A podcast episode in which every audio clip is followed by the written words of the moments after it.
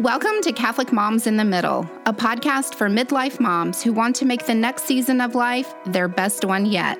I am your host, Jennie Gwynn. You might find yourself transitioning into a new phase of life as your children become more independent or leave the nest. Mama, I am here to tell you that your life isn't over. You simply have new opportunities ahead of you. After years of pouring your heart and soul into raising your family, it is your turn to reconnect with yourself. In this podcast, we will talk about the joys and challenges of midlife. You will be inspired to rediscover your God given purpose or to dust off old dreams and make them a reality. You'll learn how to navigate relationships with your adult children, to reconnect in your marriage, or focus on your health by being more active or finally losing the weight you've struggled with for years. Whatever this next season of life brings, this podcast will equip and encourage you to be happy, healthy, and holy. Hey, friends, welcome to Catholic Moms in the Middle. So, today we're going to talk about a topic that is often hard to discuss, but the guest that I've invited on is going to shed a new light on it. I have invited Jean Heaton, who is an author, a speaker, a teacher, and a retreat leader. And we are going to talk about addiction. Jean is a Catholic mom who, and this is a quote from her book, has walked through the trenches of addiction. She's seeking to share her experience, her strength, and her hope with everyone who reads her book. So, Jean, welcome. Thank you for having me. Yes. So, your book, which is called Helping Families Recover from Addiction Coping, Growing, and Healing Through 12 Step Practices and Ignatian Spirituality, is so powerful. It's powerful for anybody, obviously, who is facing addiction within their family, but I found it powerful in my own life because each have our own coping mechanisms that help us avoid uncomfortable feelings or certain situations in our lives. And I could find practical um, words of wisdom that I could relate to my own life. Thank you. Thank you. You're welcome. Tell us about the book and how it came about. Well, I have three children, and my oldest um, had just graduated high school, had gone off to college, and we knew something was off. And um, we did not want to label him as an addict or alcoholic unless we knew for sure, you know, but the signs were there.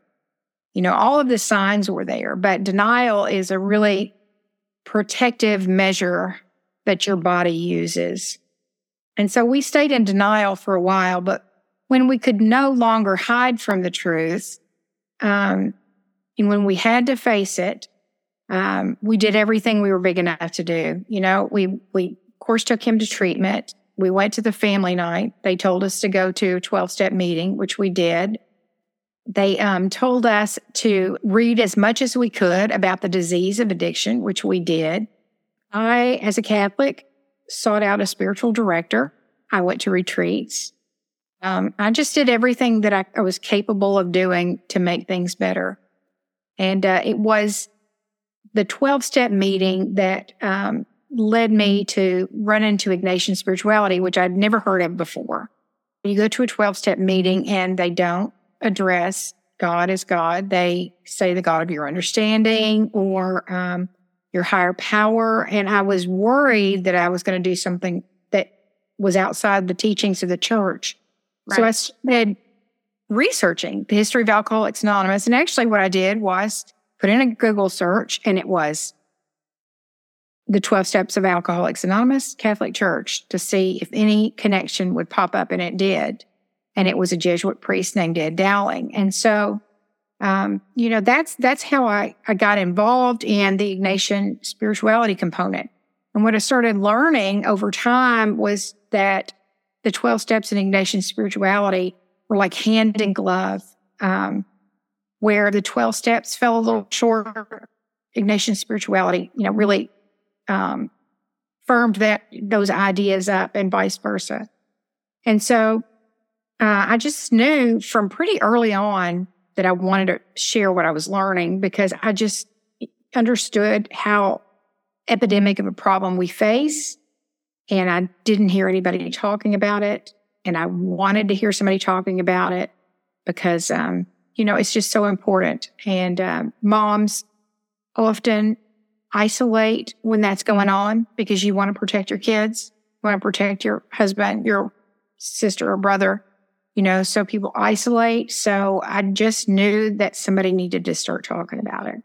So when you say isolate, because when we were talking um, in person, you mentioned that it's an isolating disease. And then you also refer to that in the book. What do you mean by isolating?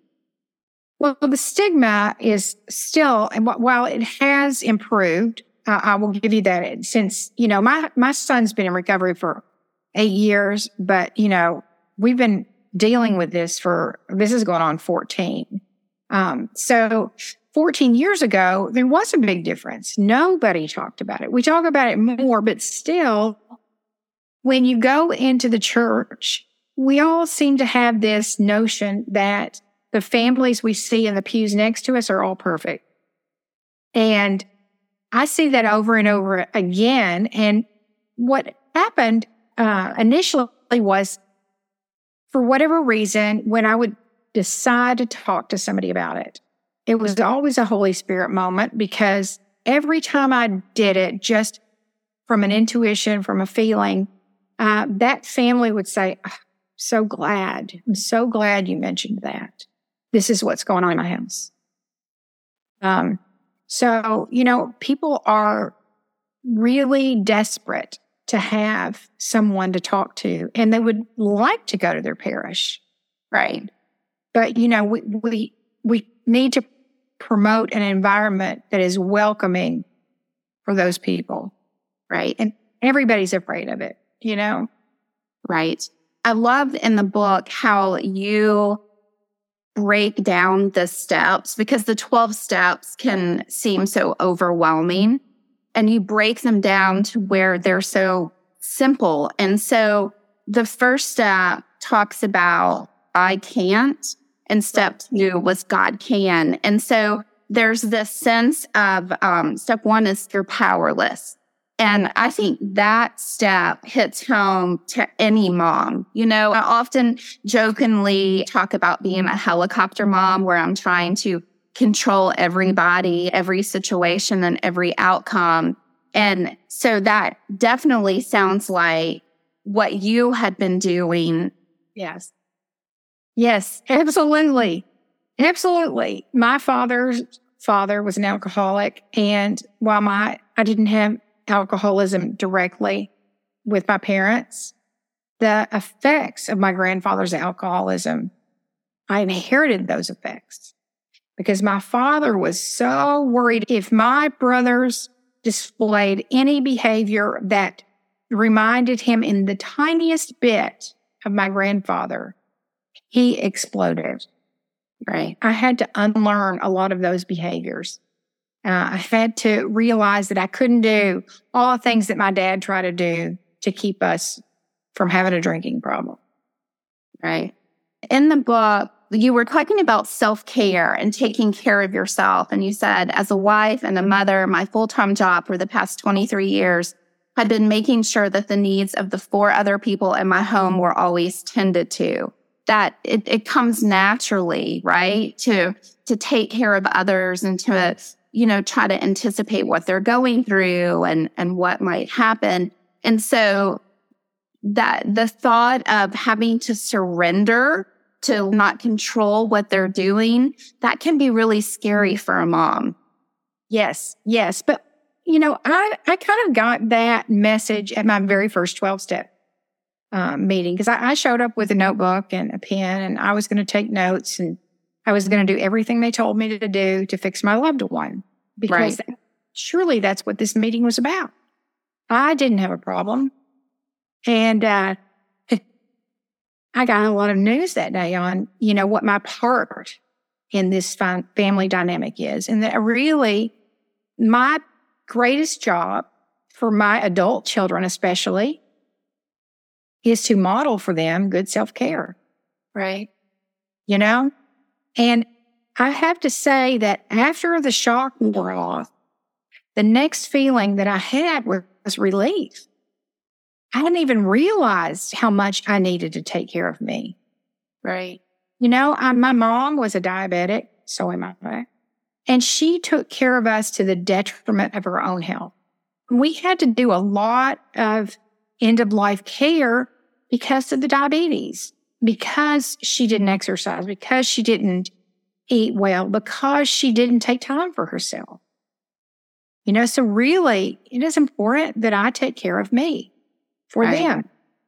So I think it's interesting that surrender brought a sense of release? because often different emotions can come up when you think about surrendering, like giving up or losing, or surrender doesn't always have a positive connotation. But right. once you surrender in this sense, it's almost freeing, it seems like. Yes, it is. You know, wanting to control and fix others is um, a way that I make myself feel different in the same way that a drug or, an, or a drink makes them feel different. We kind of have this mirroring effect that goes on with the alcoholic drug addict and the family member. Because, you know, I feel better when I think they're doing something this way. It feels comfortable to me. Right. You know, when they approach life on my terms. But, you know, I learned that my family members are unique creations of God. And, and if I leave them alone and I get out of God's way, they may have a different path of getting there, and that's okay. And it's even better. Right. And as I grow in relationship to God, trusting Him with them, you know, it, it's it's like a joy to watch what they'll accomplish together. And step three, you talked about telling God, take my loved ones for my efforts, and then you leave the rest to Him. Right. Right. That, that's so powerful. Yes. Yeah. And it, it takes courage to do that. It really does take a lot of courage. And, and then it is a relief. And then it was, you know, after a bit of time, it was like, I know if I let go sooner, this is going to get better faster you know, like Pavlov's dog, I started to make the connection. Oh, when I, I do give this up, things get better. Right. When I don't give things up, I kind of keep spinning. Right. And and how hard was it to surrender and give that up, even during the time that your son before he started recovery? Well, that was hard. That was really, really hard. Um, you know, I, one of the things I talk about in the book is is cutting off his cell phone. Um, I um, we had an addiction counselor, and and you know they said, you know, are you contributing to this disease? And I was like, we we don't pay for anything anymore. You know, we're not paying for things so that he can use his money to use or drink. And uh, he said, I said, but we we want to be able to get a hold of him if he needs us. And mm-hmm. he said, okay. But, you know, he can also get a hold of drugs and alcohol that way with that phone you're providing. And it hit me. And I realized that the intention for me to have that phone was for me to feel better. It wasn't really for him to have, I mean, he had made the choice of drugs and alcohol over his family. You know, this was for me to feel better. And when I realized my intentions were not pure, I cut off that phone and it was the scariest thing I've ever had to do. I shook the whole time. I was a nervous wreck. But then, you know, when you trust, God always just, you know, covers you in peace because, um, you know, I had something happen and I instantly felt like what I'd done was the right thing. And for about six or eight weeks, I didn't worry one bit and I can't explain it. Well, and I can remember reading that in the book and thinking what a courageous mom you were and and asking myself, could I do that? You know, could I cut off all communication? And if I don't know that I could answer that question and do what you did, but I think that's part of the process. I think that was Right. part of you working the 12 steps and working through each one. Um, and you talk about, so like the first three steps restore order between you and God. Right. I've been in charge and look where we find ourselves to be. You Right. know? Right. So the like it's giving it all, letting go and letting God. And there was another story you shared in the book about being at church and something happened with a man and his wife helped him, but then she went right back to praying. And you were like, what is she doing? You know, why is she not helping him? You had the realization that hitting the kneeler was more important than than helping him. And I thought that was so powerful, hitting the kneeler and praying for our children or praying for our loved ones is so much more powerful than anything we can do. Right. Right. It reminds me of the Mary, Mary and Martha story. You know, where are your priorities? You know, do you need to be scurrying about or do you need to spend time with the one that has the power to change things? As midlife moms, midlife women, we've spent a lot of time, especially with our families, being Martha. Yes. Yes. We're Mary sometimes, at least for that hour during the week when we go to church. Um, but it's like it's hard to be a Mary when there's so much that Martha needs to do and control and fix and take care of. Right. Yeah. So then the the first three steps were letting go and letting God and then talk about the next steps because it was unexpected for me. You summed it up were for restoring order within me. Right. Right. So, uh, in, in the Catholic Church, we have an examination of conscience that we, we do before we go to the sacrament of reconciliation. Um, in the 12 step world, we have uh, a fearless moral inventory of ourselves. And why do we do that? Um, well, we look for the ways that are getting in our way. In the big book of Alcoholics Anonymous, it says that all of our character defects, uh, now in Ignatian spirituality, they, they call that disordered attachments. So you can either call it a, a disordered attachment, a thing that we cling to, you know, it's the fixing, the busying ourselves. If I don't do this, they're going to be, you know, I'm clinging to that, not trusting. Right. It might be when somebody crosses me, I get angry because that's how I protect myself. I'm clinging to that. That's a disordered attachment or it's a character defect. Okay. So, but the big book of Alcoholics Anonymous says that all of our character defects are our instincts gone awry. We've gone from the bear chasing us to we hear something that reminds us of something that hurt us. And we've lost the connection of how that came to be. And so that inventory is to unearth those things. What are our coping mechanisms that are getting in our way and that are keeping us from having a loving relationship with God, with the self that He created? You know, that is, I call it the essential self, you know, the self that is before I started noticing other people noticing me, you know, and I started putting on, oh, I need to be this way. They're going to accept me, or I need to be that way to be accepted, or I need to look like this person or behave like that person. So that's the essential self that um, I talk about. So we restore that order of that essential self that we were given at birth, you know? So we look for those things that, that distort the image of who God created us to be. Right. And uh, when you're talking about coping mechanisms, we all have them. Right. When I am coaching d- women, I call it buffering. You know, there's some emotion that's come up that maybe is not comfortable or we don't want to actually look at. And so we all have these tendencies of things to buffer with, whether it's drinking, eating, shopping, binging on Netflix. There's always something that is our go to. I think that's what made this book so relevant was that you could see yourself in every step, whether you were dealing with alcohol or not. Yes. I mean, and that's, I mean, that's the beauty of it. Um, it, one of the things that I talk about is how we can't change others, but the changes that we make within ourselves change others.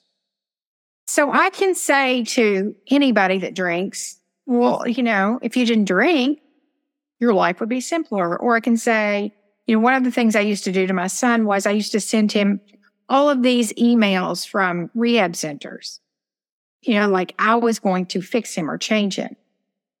And of course, he ignored all of that stuff.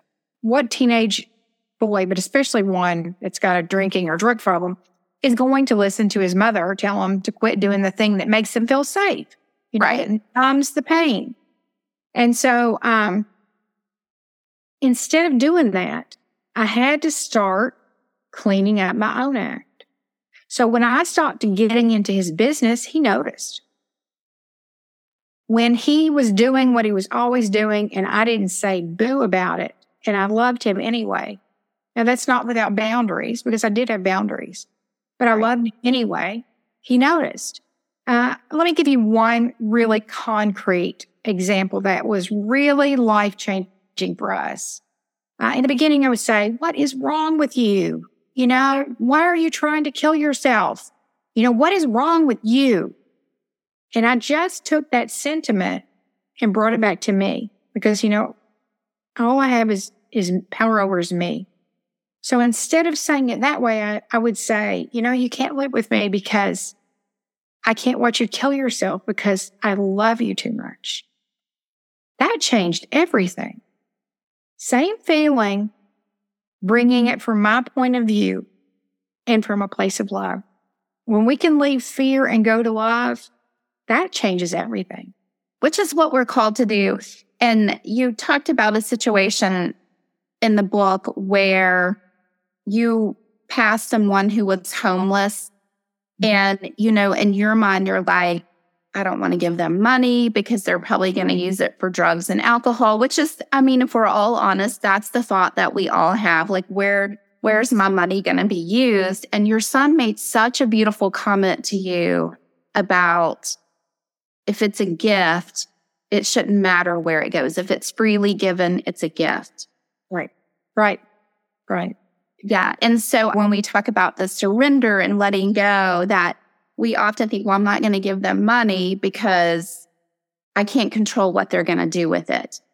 Right. Well, um, you know, the thing is, uh, I've heard um, some experts say that, you know, I mean, there's this thing called harm reduction that's very controversial, uh, where there are some areas where the homeless population are given clean needles to right. use.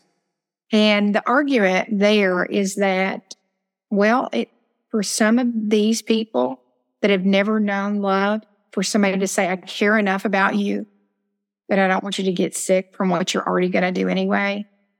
Uh, I'm not saying that that's right or wrong because I, I, don't know. But when I give to the homeless population now with no strings attached, no agendas, it's like, okay, I'm going to see this person as the child of God they are and I'm going to give them whatever I have to give them. And sometimes that might be the only vestige of love that that person will receive that day. Right. And so what they do with it is irrelevant, really. You know, if I make eye contact and I rehumanize, you know, we've dehumanized over the years in the name of caring about people, but we have to start seeing them as God sees them. And right. I think when things get better, and it's when I get better, honestly. It's when I get, I become a better human. Yes. And one of my goals in all of my work is to help people magnify Christ in their little corner of the world. And when they encounter Christ and they know the love that God the Father has for them. It's not based on do they deserve it? Have they earned it? It's freely given. It's freely given at birth because you're a child of God. And then when they're able to allow that love to transform and heal them on the inside and sometimes on the outside, then they're able to magnify Christ. And so I loved how these 12 steps help you encounter God.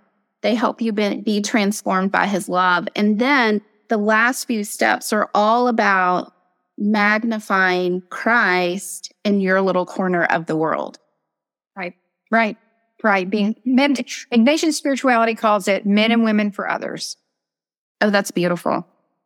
Yes. And so it's taking your present concerns to God and asking Him to show you His will.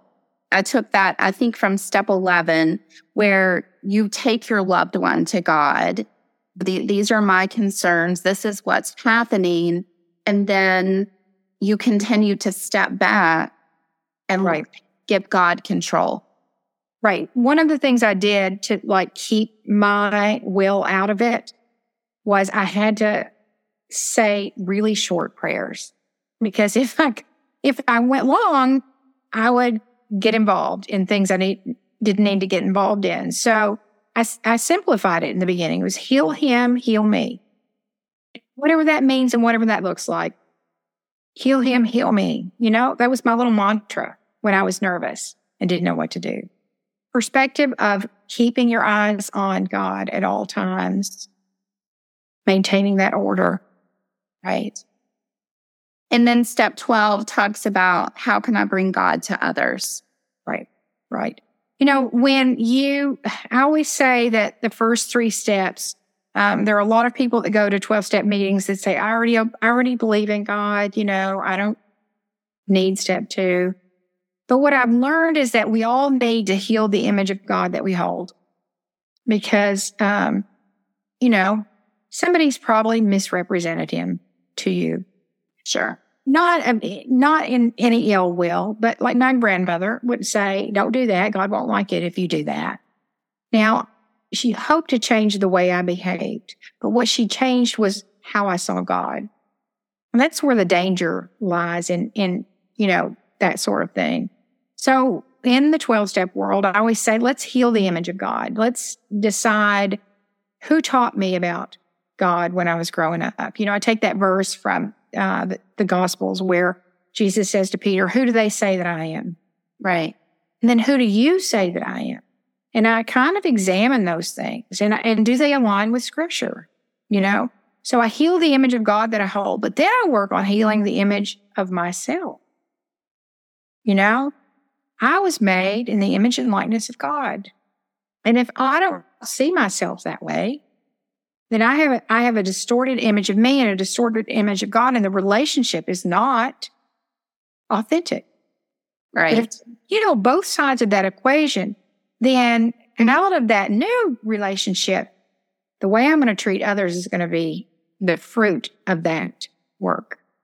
And I think that's so important to heal the image that you have of God because like you, I had a grandmother who she was not Catholic until very late in her life, but she taught me all of my Catholic prayers and she always read Bible stories to me. But I can remember she would also say, you better not do that because God's going to put a little black mark beside your name in his book. And I can remember for years worrying about like having a visual image of my name and a little black mark, almost like our, our Santa Claus list, you know, Santa's going to put a mark beside your name. And so that was something that I had to work through. She meant well. Like you said, she was trying to change a behavior or keep me from, you know, making a mistake. But yet I found God was somebody who would get angry at me or was judgmental. And I was found myself always trying to earn his love instead of realizing I am loved no matter what I do. Right. And I think that when when we have that fear of God, it it creates distance. You know, you're afraid to come close. You're afraid to foster that relationship because he's going to see things if I get too close that he's not going to like, you know? Right. So, as we're talking about the 12 steps and you share it from the perspective of working the program as the mother, and the wife of someone with an addiction. You personally didn't have the addiction, but yet the 12 step program was so powerful and life changing for you. It's an example that recovery is not just for the person with the addiction. Recovery is for the entire family. Right.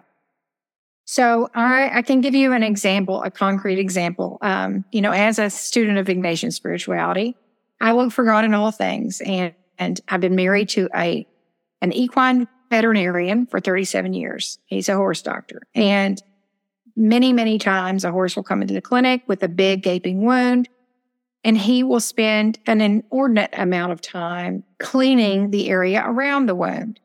And you know, I've always said, why are you doing that? You know, and he said, because it is important to create an environment that promotes healing rather than the growth of bacteria. And so I took that and thought about, you know, families and parishes. Are we creating an environment that promotes healing or are we cr- creating an environment that allows the shame and secrecy to keep the disease alive and well? You know, it is important. We, we have a big part in this healing process. And none of us n- knew that, you know, until you start working a 12 step program. Right. But, uh, you know, we, we have a big influence that will make a difference. Right. So as, as we talk about recovery for family, you began this process before your son started the recovery process? Well, he went to, to a, a rehab facility and started it there. Of course, you know, it takes what it takes and he didn't get it on the first try. So while he was out again, still um, drinking, and he didn't work the 12 steps. And I did. And my husband did. And, um, you know, in the process, we realized that my husband was probably a functional alcoholic. He didn't seem like an alcoholic to me because, you know, he still got up and went to work every day. But uh, there are different kinds of addiction, and he didn't want to stop. So, um, you know, when uh, we realized that um, he was more concerned about me throwing away the booze in the house than he was our son having a safe environment to come home to from rehab, I knew that his priorities were off and that we had to explore that. And so he started his own 12 step meeting. Um, so the whole family really has, um, you know, seen counselors and works 12 step programs because it really takes everyone looking at themselves individually to create a new family unit that is one that promotes health. I have listened to Father Calloway. I don't know if you've ever listened to his conversion story. He has a past full of drug abuse and alcoholism. And in his conversion story on YouTube, and then I heard him speak uh, in person recently, he made a comment that stuck with me. And he said that rehab is a band aid for a spiritual issue. What do yeah. you have to say about that? Well, that I read a similar statement when I first started. Um, when I first started researching for the book, and I was studying about the history of Alcoholics Anonymous, the Swiss psychiatrist Carl Jung, you know, the J U N G Jung, and he was the first person to suggest to one of the co-founders of Alcoholics Anonymous that um, addiction is a spiritual problem, and um, he said um, it was interesting that the word alcohol in Latin was spiritus, and the same word is used for the highest religious experience or the most depraving poison. So he said that the helpful formula is spiritus contra spiritum, which means high spirit conquers low spirit. So, you know, it is a spiritual problem. And it's why it's important, I think, that we can reach out to our parish for help with this spiritual problem. Now, so when you were going through this and you realized that your son had a problem, were there resources within the church? Not that I could find, which okay. is why we're That's why I wrote the book. I mean, I found St. Ignatius of Loyola from 1500, but not this generation. Um, I mean, I started finding things along the way, but um, one of the things I try to do in this book is curate all those things into one place for people to find. There, there are some uh, things that have come along now to help families or to help alcoholics and addicts within the church. But, um, you know, I, I think that um, calling out shame and fear, um, talking about it. I mean, there's a difference between secrecy and anonymity. Anonymity means I don't identify a person. But, but, you know, we conflated those two terms and now we don't even want to talk about the disease. We, we need to talk about the disease. You know, it's, it's claiming our young people's lives at younger and younger ages. It often accompanies suicides. Right. You know, it is an epidemic problem in our world and in our schools. And um, the way we call it out is to talk about it, not be afraid of it. Why do you think people are afraid to talk about it? Well, you know, it's hard to be associated with that um, because it has been, um, we have dehumanized people over the years. Let me just start with this. So let's think about some of the things we've heard about addiction. We've heard just say no. Well, I mean, that's fine and good if you've never put a glass of alcohol to your lips. We kind of glorify alcohol in the world that's going to be really hard to do. But let's learn where that phrase came from. It was, it was created by a marketing firm. It's not steeped in any kind of understanding of addiction. Same can be said with the war on drugs. The war on drugs was a political ad created by a marketing firm. You know, it became a war on drug addicts. You know, then watch the any program, any police show and, you know, they talk about the junkies. I mean, think about the way uh, the public at large talks about people with a drug or alcohol problem. That's why people are afraid of it. You know, I want to protect my loved one. I don't want them called that. I don't want them dehumanized. You know, I don't like what they're doing, but I don't want them to be dehumanized. We'll just keep that in the family. And I think one thing this book has encouraged me to do is to look at people who are struggling with drugs and alcohol in a different light, whether it's somebody on the street corner or as moms, I think we all have families in our friend circle who are either actively dealing with addiction or who have dealt with addiction. And of course, you know, when you're looking at that, you're like, well, thank God that's not my family, right? We just don't know how quickly it could be our family, how that disease can take over or how it can stay hidden. It's helped me. It's opened my eyes, like you said, to see everybody as a human being. And even that person who is on the street corner or, you know, the person who is sitting at the bar when we go out to eat and who's been overserved, God loves them just as much as he loves me. Right. You know, yes. just because I'm not the one who's actively drinking doesn't mean that I'm superior or better. I have my own issues that I'm dealing with. And so it's really made me stop and think about they're, they're people. They're people that God created to love and we have to meet them in love. Right. Well, um, one of my favorite quotes is by an addiction specialist from Canada named Gabor Mate. And he says, not why the addiction, but why the pain. Mm. You know, uh, here's an interesting fun fact. You know, opiates don't uh, eliminate pain. They eliminate your awareness of pain. Mm-hmm. You know, and, and so that's why they're so effective for people that that that's why the addiction occurs is because it removes that awareness of pain and people don't like feeling those icky feelings. And, you know, I, I volunteered in the county jail for five years and I learned a lot about what people go through. And it really changes your life to realize that, you know, that some of the people that I've, I've looked down upon I, I can't imagine living the kind of life that they they've lived. You know, survived. I should say survived. Right. Yeah, it's a coping mechanism. Right. And we all have one. Like I said earlier, every one of us has some sort of coping mechanism to deal with the pain. Right. Right. So, as we close, is there anything else you want to share? Um, really, I think that the, the most important thing is to um, have an open mind and to question. You know, if you see somebody doing something that, you know, creates an, a reaction, you know, like I would have had before.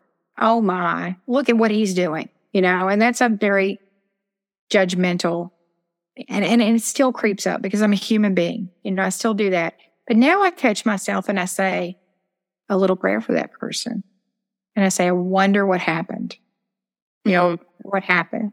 And you can just switch it from a place of judgment to a place of compassion. You know, we start to see the world differently. And, uh, you know, we're, we're moving from fear. I don't want to be like this guy on the street who's, you know, living hand to mouth. I don't want to be that. So I'm afraid of that. So I'm, you know, that's where that comes from. But if instead I could say, okay, Lord, that's your child. Wonder what happened. Help him. Help him. Help me to see him the way you do. Then that changes things. It brings, brings us to a place of compassion. Right. So if there is someone listening who finds themselves in the middle of dealing with a loved one with an addiction and things seem hopeless. There seems to be no light at the end of the tunnel. What is some advice that you would give? Um, go to a 12 step meeting. Go to a 12 step meeting and make the changes you need to ch- make within yourself. And I always give this analogy. Um, if, if you look at, if you work with spreadsheets at all, you know that there's a bunch of rows and a bunch of columns. And when you change one item in one row and one column, the whole thing shifts.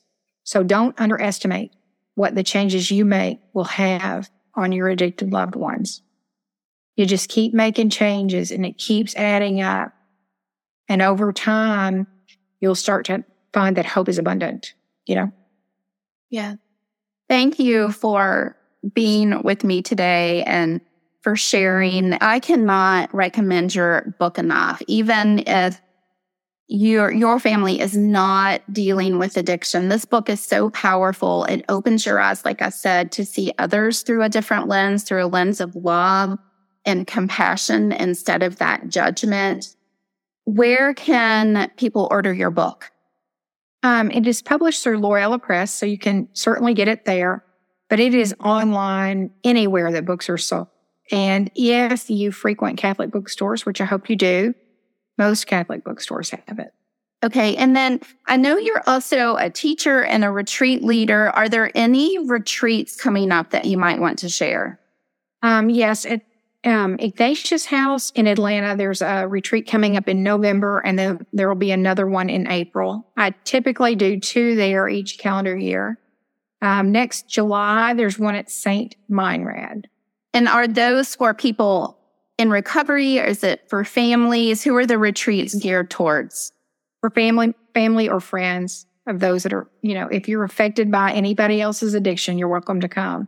Although when I've had the retreat um, at the same time as the um, AA retreats there, I've had people switch over and come that are alcoholics. So, and that's okay too, because usually the alcoholic has a family member that um, you know, has a problem as well. Okay. And then any speaking engagements where people can find you?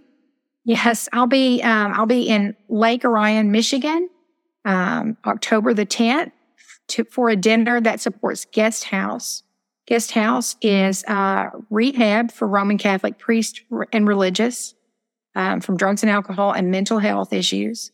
Uh, and so, if you want to support their good work, um, check it out at guesthouse.org. All right, Jean, thank you so much for being with me today. Let's close in prayer. In the name of the Father and of the Son and of the Holy Spirit, amen. Dear Lord, we thank you for your abundant love. We thank you for loving us no matter what we do, what we say. We are so grateful that we can never be separated by your love. Lord, we ask that you help us to look at others, especially those who are struggling with addiction, that you help us see them through your lens of love so that we can meet them with your mercy and compassion. Lord, place in front of us those people who need to feel your love today, those people with a word, a smile, with an interaction, we can help them experience your love. In Jesus' name we pray. Amen. In the name of the Father and of the Son and of the Holy Spirit. Amen. All right, friends, I will see you next week. But in the meantime, go magnify Christ in your little corner of the world. God bless. For more information on Catholic Moms in the Middle or to set up your complimentary Moms in the Middle mentoring session, go to CatholicMomsInTheMiddle.com or find me on Facebook at Catholic Moms in the Middle for even more encouragement and support as you embrace this next season of life.